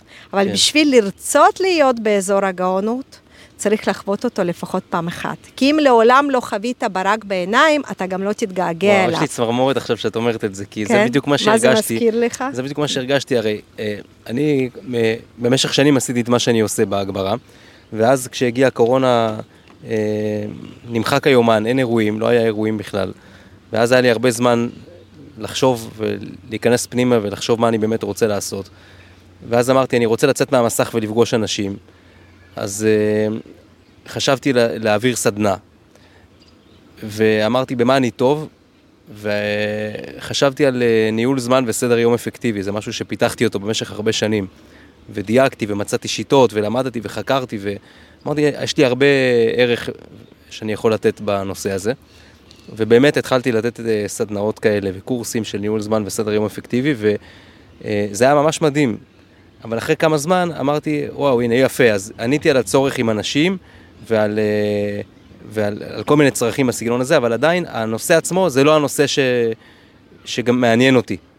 זה משהו שאני טוב בו, כמו שאמרת, זה אזור מצוינות. המצוינות, אבל זה לא, זה לא אזור הגאונות שלי, אין, אין לא. ואז אמרתי, מה הדבר שאני גם אוהב לעשות? יוגה. אני מתרגל הרבה שנים יוגה. אז פשוט שיניתי את הקורס ואמרתי, עכשיו אני עושה קורס של, שנקרא להתאהב ביוגה. ו, וזה היה כבר הרבה יותר מדויק. כי שילבתי באמת משהו שאני גם טוב בו, המון שנים אני עושה את זה וגם נהנה ממנו. וזה היה פשוט קסם. מה שעבר לאנשים שם זה היה, הם, הם רצו עוד ועוד והתקשרו לעירייה, תביאו עוד, אה, עוד פעם את הקורס הזה. עשינו כמה סבבים כאלה. ואז אה, אה, נוצר לי עוד דיוק קטן, שמה שאני אוהב ביוגה גם, זה, זה לא להנחות את התנוחות. אלא יותר אה, אה, להעביר את כל האווירה, את ה vibe של היוגה, המוזיקה ברקע, האווירה, אה, העיצוב של החדר, דברים כאלה היו חשובים לי, המדיטציות, המעגל שיתוף בהתחלה, החיבור בין האנשים פתאום, ההרפייה בסוף, כל הדברים האלה, ליצור איזשהו מסע כזה, להעביר את האנשים מסע, את כל החוויות שאני נהנה לחוות וחוויתי בחיים, לתת להם לטעום את, ה, את החוויות הרוחניות האלה, גוף ונפש. ואז קראתי לזה זן פארטי. אה, וזה מה שאני עכשיו עושה, זה התשוקה שלי זה אזור הגאונות שלי. לכן אמרתי שהיה לי צמרמורת כזאת, כי פתאום אמרתי, הנה, ככה הגעתי לזה. מפה לפה לפה, ואני היום מתמקד בדבר הזה שנקרא זן פארטי. אז עכשיו אני אגיד לך מה עלה לי כשדיברת, התחבר לי לילדות אה, שלך, מה שסיפרת. כי כשאמרת וואלה עניין אותי הטבע, אה, אז הרגשתי שזה מעבר לטבע, זה באמת להבין את התרבות, להבין את ההקשרים. ועכשיו שאתה מדבר אני מבינה את ה... אתה כאילו נהנית לראות את התמונה הגדולה של הקומפוזיציה הזאת. כי כשאתה אומר, אני אוהב לעצב את האווירה והחוויה, ואני רואה את זה מלמעלה, ואז אני מאפשר לאנשים לחוות את ה-total experience. כן. אז זה משהו שבאמת... אה, כנראה גם למדת המון מהצפייה בטבע, כי איפה אנחנו לומדים את ה-total experience? אני הולך מסתכל על בדואים, ואז עלה לי איזה סתם מעגל שמאני. כן. גם שם יש כל כך הרבה נכון. אווירה, ונראה שאתה מצליח לראות את החוויות שונות שהן חוויות תרבותיות, אבל כל אחד מאיתנו יכול לחוות את זה בשביל לחוות עוד experience בחיים. כן. ואתה בעצם אומן החוויות. אה, לא אומן חושים, וואו, הגדרה מעניינת. אלא אומן החוויות, כי יש לך יכולת. להסתכל על חוויות שונות ומאפשר לאנשים לחוות אותם בשביל להכיר עוד חלקים של עצמם. זה הרי מהות העמוקה של יוגה. אה, ורוחניות, שאני אכיר עוד איזה חלקים יש במרי, כן. ובשביל להכיר אותם, by experience. אז זה מעניין. כן, וממש אה, הגדרה ממש יפה וקולעת שאמרת, מן החוויות, כי אני באמת מרגיש שאצלי הלימוד נוצר דרך חוויה. כל דבר משמעותי שלמדתי בחיים, הוא לא הגיע מפה. הוא הגיע מתוך חוויה שחוויתי משהו מסוים. כן, סנסורי, ו... אתה כן. סנסורי. כן. זה מאוד מזכיר גם את הטבע, אני ממש ראיתי, כשדיברת, ראיתי את הילד שהולך ומסתכל וקולט בחושים, הוא לא יודע להסביר את זה עדיין, אבל הוא קולט והוא יודע לייצר את החוויה הזאת, מטורף. אתה רואה, הכל כן. מחובר בחיים. אה, למדת גם בילדות כנראה, למדת מה, מהטבע, את האקספיריאנס, מה הקטע של חוויה, מעניין. יפה, וואו, אז הגענו פה לאיזושהי תובנה ממש יפה. לגמרי, לגמרי, מדהים. לגמרי, מרגיש מעניין. וואו, נעשה הפסק, הפסקת מים רגע. כן. דרך אגב, יש פה, אה, תמיד אני נותן לאנשים להריח את הדבר הזה שהבאתי מסיני, זה מנטה מאוד חזק, שפותח, שפותח את הנשימה. איזה יופי. אך, אני אוהבת מצרים העתיקה. שרם. הבאתי את זה. מצרים. כן, כן. כל אחד רואה מה שמעניין אותו. כן, זו מנטה ממש ממש טובה. עוד פעם חוויות. כן. אתה סנסור. נכון. אתה מאוד מאוד סנסורי. אז זהו, אני אזכיר רק בחצי מילה עוד מודל שאני ממליצה לאנשים כן. להעמיק, ואולי שמעת, אולי לא, אבל אני לא אכנס להסברים, זה איקיגאי. אולי שמעת, אולי לא, שאפשר ממש למצוא קווים מקבילים בין איקיגאי לאזור הגאונות. ו... אה, מה יש... זה איקיגאי? אה, זה, זה מודל יפני ש... אה, שוב, אני מגישה הכל באינטרפרטציות שלי, אז בבקשה לא לשפוט, כל אחד רואה מה שמעניין אותו. אז אחד החוקרים, לדעת, לדעתי משוויץ, הם חוקרים את האזורים הכחולים בעולם. שאזורים הכחולים בעולם זה אזורים שאנשים חיים שם מעל 100 שנה, בבריאות ובחיוניות וב... איכות חיים גבוהה, והם מנסים להבין מה גורם לזה. אז כמובן יש לזה השפעה גם של אקלים, כמובן תזונה, אבל יש גם השפעה נוספת של ה... אה, מה שהם מצאו שבכל האזורים הכחולים האלה אין מושג הפנסיה. זאת אומרת, אנשים לא יוצאים, לא פורשים בגיל מסוים. למרות שהם חיים מאה ומשהו שנה, הם ממשיכים לעבוד, כל עוד הם יכולים לעבוד. ואז הם שאלו אותם, למה אתם לא יוצאים לפנסיה? למה אתם לא פורשים בגיל מסוים? ואז uh, התשובה שהם קיבלו, כשאני חי את האיקיגאי שלי, אין לי סיבה לצאת לפנסיה. ואז הם התחילו לחקור מה זה איקיגאי, ואיקיגאי זה בתרגום חופשי מיפנית סיבה לקום בכל בוקר, מה הסיבה שלי לקום ומה משמעות החיים. אה, לא משמעות החיים, מה משמעות העשייה שלי. והם גילו שיש לזה ארבעה מרכיבים שהם קצת דומים למה שאמרנו, לעשות מה שאתה אוהב, להיות טוב בזה. אה, אה, עולם מוכן לשלם לך על זה, אפרופו מתממשק עם אזור זאת המצוינות. זאת הרגל השלישית לדבר כן, הזה. כן, והדבר הרביעי, עולם צריך את זה. זאת אומרת, יש שם איזושהי תרומה משמעותית מעבר ל...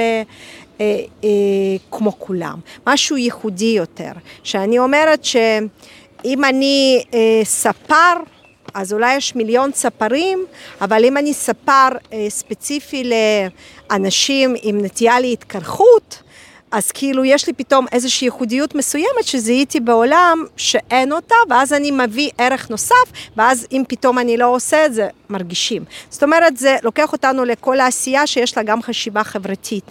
איזה עוד שינוי אני רוצה לעשות בעולם, איזה עוד שכבות של האוכלוסייה אפשר להתייחס אליהם.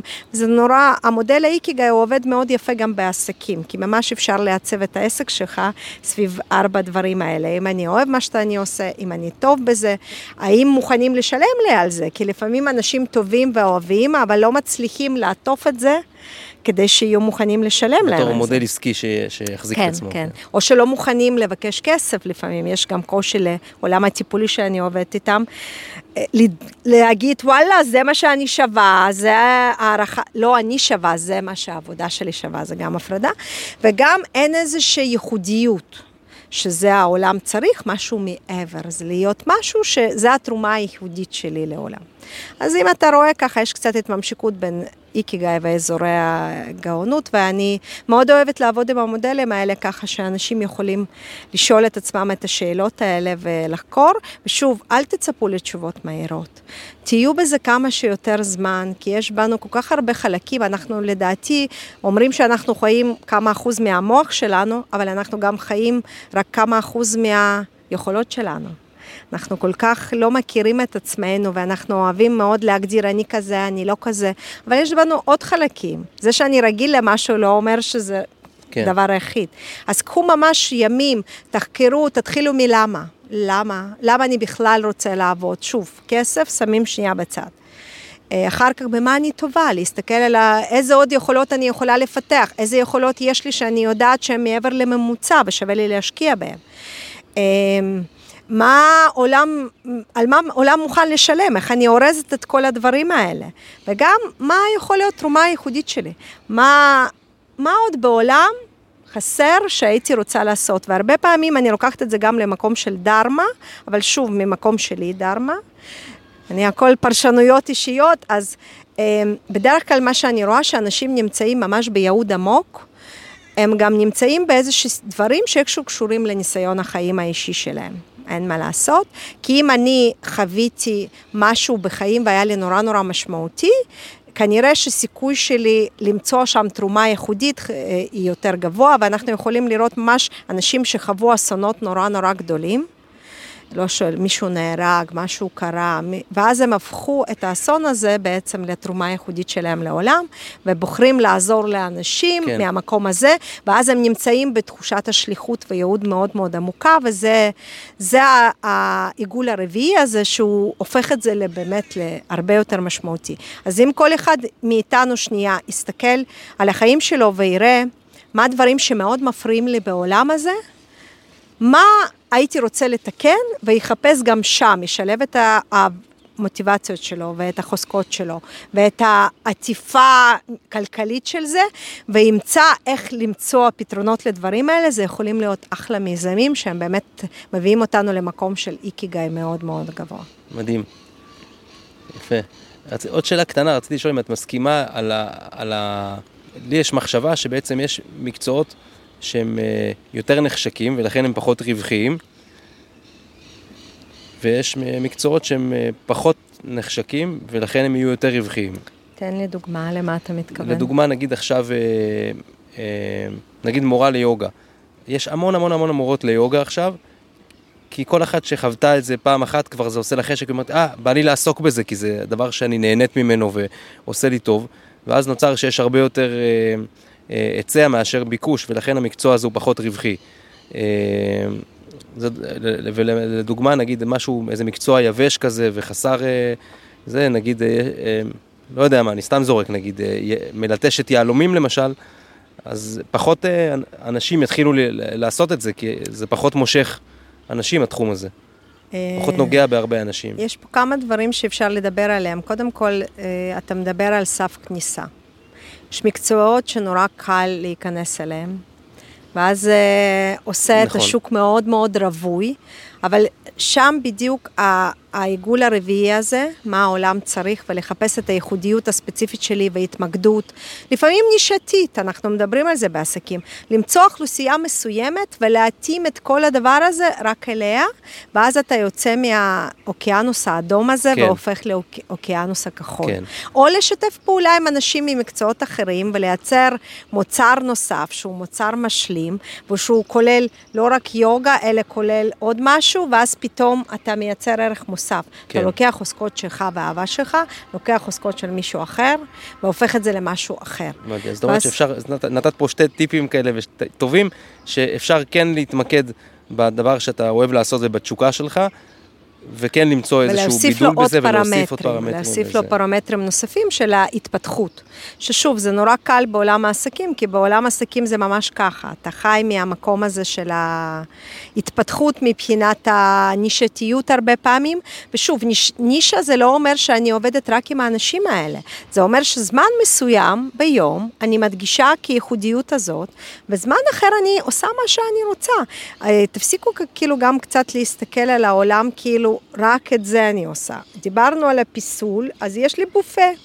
שוב, זה לא קל, אבל לעסקים זה נורא קל. אתה יכול להיות, אם אנחנו נסתכל על חברות גדולות, רוב החברות גדולות לא מתמחות במשהו אחד, יש להם כאילו תתי חברות. אז גם אני בתור one person יכולה להסתכל ככה. אז יכול להיות שזה המוצר או שירות שהוא יותר אה, רווחי, ויכול להיות שיש לי בו תשוקה ויכול להיות שאין, וזה גם בסדר, אבל הוא רווחי. ויכול להיות שיש מוצר אחר שהוא גם רווחי ויש לי גם תשוקה. זאת אומרת, לגוון את היום שלנו, זה גם לא הכל או לא כלום. אי אפשר להיות 100% באזור הגאונות. אה, אה, הרבה פעמים אנשים, זה עניין של כאילו מינונים, הכל כן. עניין של מינונים. אני תמיד אומרת גם, כשהבאנו ילדים לעולם, אף אחד לא נהנה להחליף להם חיתולים, אבל זה חלק מהעסקה. אבל אם זה היה 100% עיסוק, רק חיתולים, כן, לא הייתי מביאה יותר טובה, ילדים. דוגמה טובה מאוד. אבל... אז לא אה, לצפות גם עכשיו שהכל לא יהיה לצפות. באזור של התשוקה ושזה יש, יהיו גם זה גם מעייף, ש... זה כן. גם מעייף להיות כל הזמן, כי זה הדברים גם כן. עם המון אדרנלין. אני כן. לא רוצה להיות 100% באדרנלין, כן, כן. אני רוצה גם אזורים יותר רגועים, כן. באזורים קצת יותר נוחים, כי כן. גם בנוחות יש מנוחה מסוימת למוח. יפה. אה, אז אה, אפשר גם להסת... אפרופו, גם שכירים, דיברנו על פיסול התפקיד. תשבו, תנתחו את הליבת התפקיד שלכם. ליבת התפקיד זה מהות התפקיד, בשביל זה גויסתם. אז האם בליבת התפקיד יש הרבה דברים שאתם לא אוהבים? בבעיה, אתם לא, כנראה לא במקום הנכון. אבל אם רוב הליבה היא סבבה, אבל בפריפריה יש דברים שאתם לא אוהבים, אז לא נורא, בסדר. כן. הרבה פעמים גם פריפריה אפשר להעביר הלאה, להציל סמכויות, למצוא פתרונות אחרים. אבל חשוב שבליבת התפקיד יהיו לכם גם אזורי מצוינות וגם אזורי גאונות. אם בפריפריה יש לי אזורי מסוגלות, שאני יושבת על אקסל שאני מסוגלת לעשות, אבל אני לא סובלת את זה, אבל זה 10% מהזמן, זה בסדר. אבל כן. אם התפקיד שלי הוא... אה, את ה-90 אחוז של העיסוק באקסל, כן. זה הזוועה, משם כן. מתחילה השחיקה. כן, יפה. אז גם השינוי, כשאתה רוצה לעשות שינוי, הרבה פעמים אי אפשר הכל או לא כלום. לא חייבים לעזוב מקום עבודה, תנסו לראות מה אפשר לעשות כרגע. שוב, אם אין לי בעיה עם המסגרת, אם יש בעיה עם המסגרת זה סיפור אחר. אם אין לי בעיה עם המסגרת, אלא בעיה עם התפקיד ספציפי, אוקיי, אם אני אוהבת להדריך, אז אולי אני אזום פרויקט של פעם בחודש אני עושה אותה הדרכה בארגון, שזה לא חלק מההגדרה הרשמית, אפילו לא משלמים לי על זה. אבל זה מה שעושה לי ברק בעיניים, וזה מה שמכניס לי לחיים את האזורי הגאונות ואזורי התשוקה. אז תיזמו את זה. אה, אל תצפו מארגון לדעת לנהל את המוטיבציות והחוזקות שלכם. זה אחריות שלנו ולבוא ולהציע פתרונות. יש מצב שארגון לא יקבל את זה. אבל סיכוי יותר גדול שתצליח לפסל את התפקיד אם אתה בא עם הרעיונות ולא אומר לארגון, לא סובל את מה שאני עושה, מה אתה רוצה שהוא יעשה עם הדבר כן. הזה? חוץ מלפטר אותך, כאילו, מה? כן. אז באמת, הראייה, 50 גוונים של אפור, היא גם ראייה חשובה. זה לא שחור או לבן. תתחילו אה, להכניס לשגרה שלכם יותר אזורי הגאונות, או אפילו אזורי מצוינות, אם גם הם לא קיימים. זה יכול להיות אפילו לא בזמן העבודה. בהתחלה, אבל אחר כך לראות, וואלה, אני נהנה בעבודה לייעץ לקולגות. איך אני מסדיר את זה בצורה רשמית, שחלק מהתפקיד שלי, פעמיים בשבוע לתת שעות ייעוץ. יפה. פשוט תיזמו, תגדילו ראש, תחשבו על העולם קצת יותר דינמי, על הבופה. אנחנו לא יותר, אנחנו לא תבניות. הכל התפקידים כמעט אפשר לפסל, ואם אנחנו, שוב, עושים את זה ממקום מודע ובתקשורת מכבדת ומראים לארגון איך הוא מרוויח מהשינוי, כי הוא מרוויח עובד עוד יותר עם ברק בעיניים, הארגונים כל הזמן מתעסקים עכשיו במחוברות ארגונית. הם רוצים את הברק בעיניים, הם רוצים את התשוקה של העובדים. אז תיזמו. תיזמו, אה, תתכננו, ושוב, תחשבו בבייבי סטפס. כן. baby steps, ובשלב מסוים תגיעו גם למקום שכבר תהיו רוב ה... 90% מהזמן באזורי המצוינות וגאונות שלכם. מדהים. וואו, יפה. אז אה, תודה רבה. אה, עכשיו אנחנו נעבור, בדרך כלל מתחילים בפודקאסט עם אה, שאלות אישיות, נגיד, מי אתה, מספרים וזה, וכל מיני שאלות כאלה. זה, ואז גולשים לנושא. אני החלטתי לעשות את זה הפוך, לכן דיברנו קודם כל על הנושאים. עכשיו אני רוצה לסיום כמה שאלות אה, קטנות כאלה, שאלות יותר אישיות. אה, כדי להכיר אותך קצת יותר. אז אה, אה, מי זו מרי, אם את יכולה לספר קצת על עצמך. טוב שלא התחלת מזה, כי לא היינו מגיעים לפודקאסט. כן, אז כשאני מציגה את עצמי מקצועית, אני מציגה את עצמי אה, שאני סלשר, אה, וסלשר זה מושג שמגיע מעולם התעסוקה של דור Y, שהוא בא ממילה סלש. זהות תעסוקתית אה, אלכסונית כזאת, היברידית שעוסקת בגם וגם וגם וגם וגם. ואז אה, איך, אתה, איך בן אדם יודע שהוא סלשר? קודם כל, הרבה פעמים יש לו הרבה תחומי עניין, והוא עושה את כל התחומי עניין. ודבר נוסף, אם שואלים אותך מה אתה עושה ואתה שואל באיזה יום ובאיזה שעה, כנראה אתה סלשר.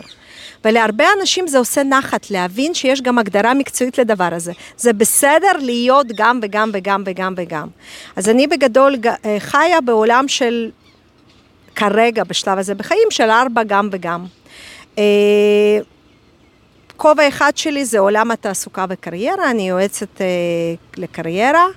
אני עובדת עם אנשים החל מבחירה ראשונית אחרי הצבא, ועד לשינויים תוך כדי החיים, ועד הפרישה המוקדמת. אני לא עובדת עם אנשים בגיל השלישי, פחות מכירה את העולם הזה. פרישה מוקדמת, איזה גיל זה? פרישה, נגיד גיל החמישים, כאלה, לא גיל האיש, לא גיל כן. הזהב, למרות שיש כן. גם התמחות לייעוץ קריירה בגיל הזהב. כי גיל הזהב, מה זה גיל 60 עכשיו בעולם שאנחנו חיים? זה כלום. אז אני פחות מתמחה, אבל אני כן יודע, עובדת החל מגיל 20 והלאה. אני מנחה גם סדנאות לשינוי קריירה, להסבת קריירה, לפיתוח קריירה, עובדת לא מעט עם הצבא. גם פיתוח קריירה בתוך צבא וגם אה, פורשים.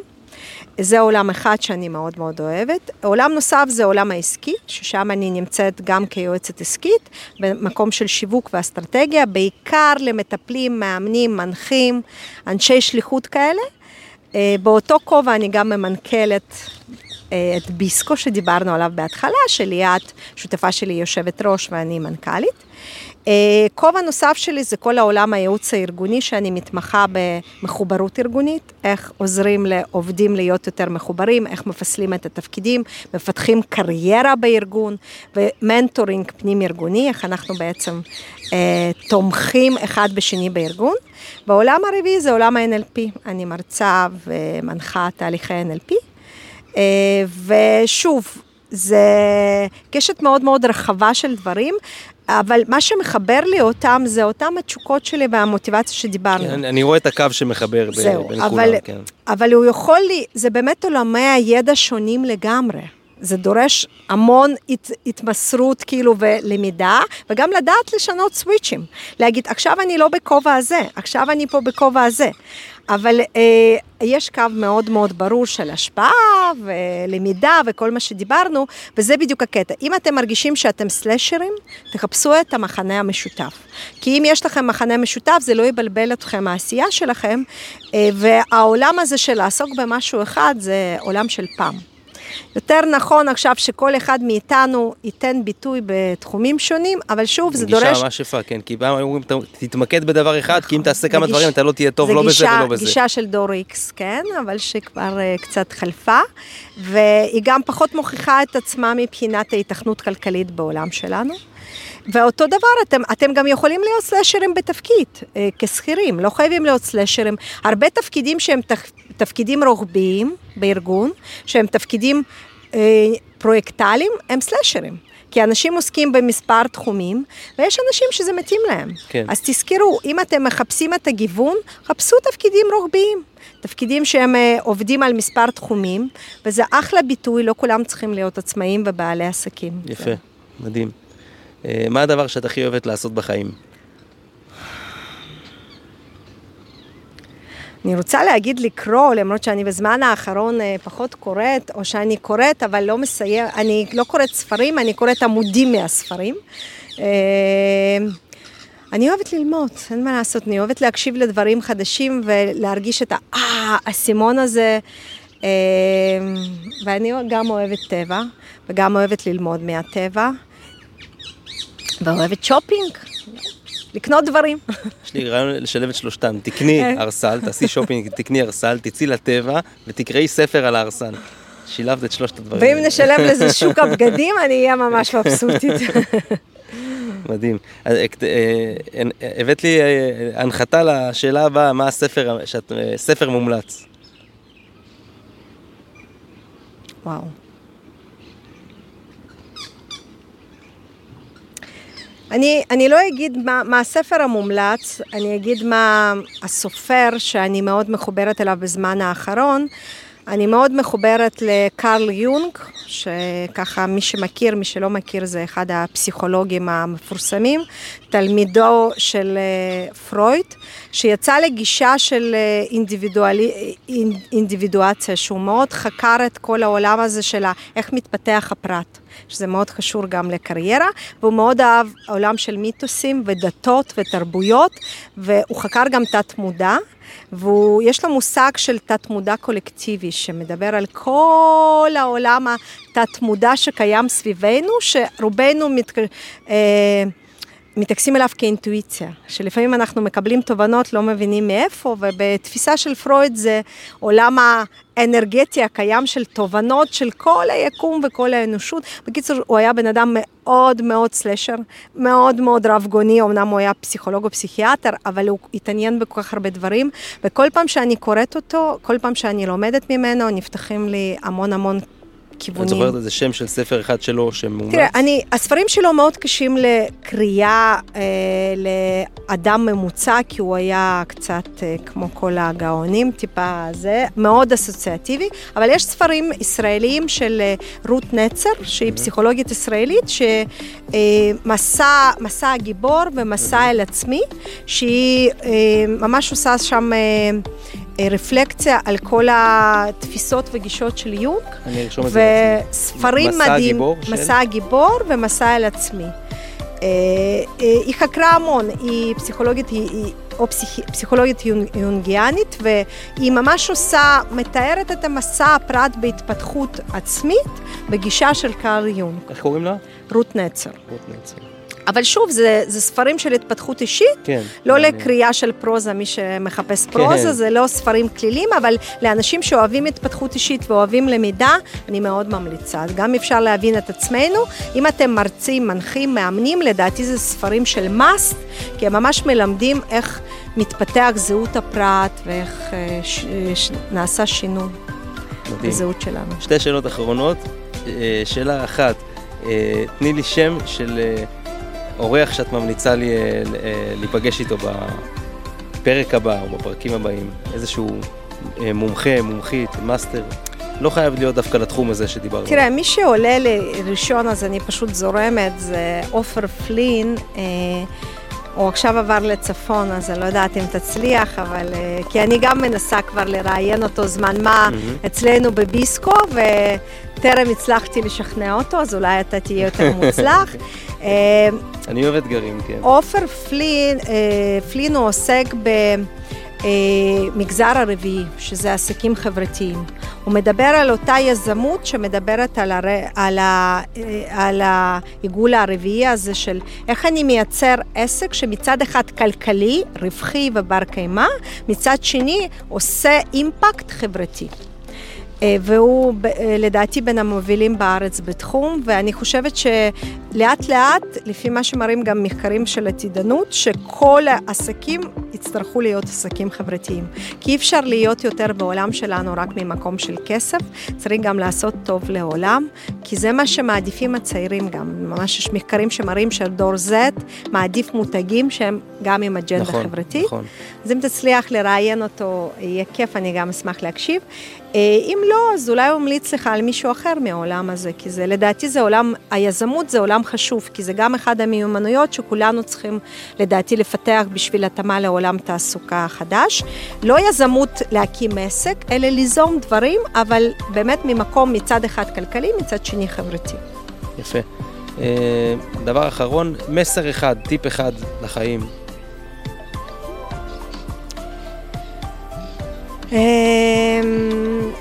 מה שעולה לי כרגע זה, זה משהו שאני אומרת כל יום עשר פעמים ביום לאנשים, זה השעות הכי חשוכות הן לפני עלות השחר. גם אם נראה כרגע שהכל רע והכל הולך ומדרדר, הכל בסדר. אנחנו הולכים לכיוון שינוי משמעותי בעולם, גם בפוליטיקה הישראלית, גם בעולם כולו. אה, וכל התורות רוחניות מצביעות על כך. אנחנו כן נמצאים בעולם של אור, וגם אם קשה לראות את זה, לפעמים בשביל שמשהו חדש ייווצר, אה, צריך להקצין את המצב כדי שבאמת אנשים יזוזו, וזה לא משנה עכשיו ממחנה הזה או ממחנה הזה. עצם זה שאנשים קמים ושמים את כל המנעד הדעות על המפה, זה מה שעושה את השינוי, ואנחנו, תאמינו בטוב, תכבדו אחד את השני, זה לא משנה הדעות, חפשו ערכים יותר גבוהים שכולנו מסכימים עליהם, כמו אהבה, כמו כבוד, ותפעלו מהמקום הזה. לא חייבים להסכים, אבל חייבים לאהוב ולכבד. זה כל מה שיש לי להגיד. ממש מקסים. תודה. היה לי כיף, תודה. כמה זמן חפרנו?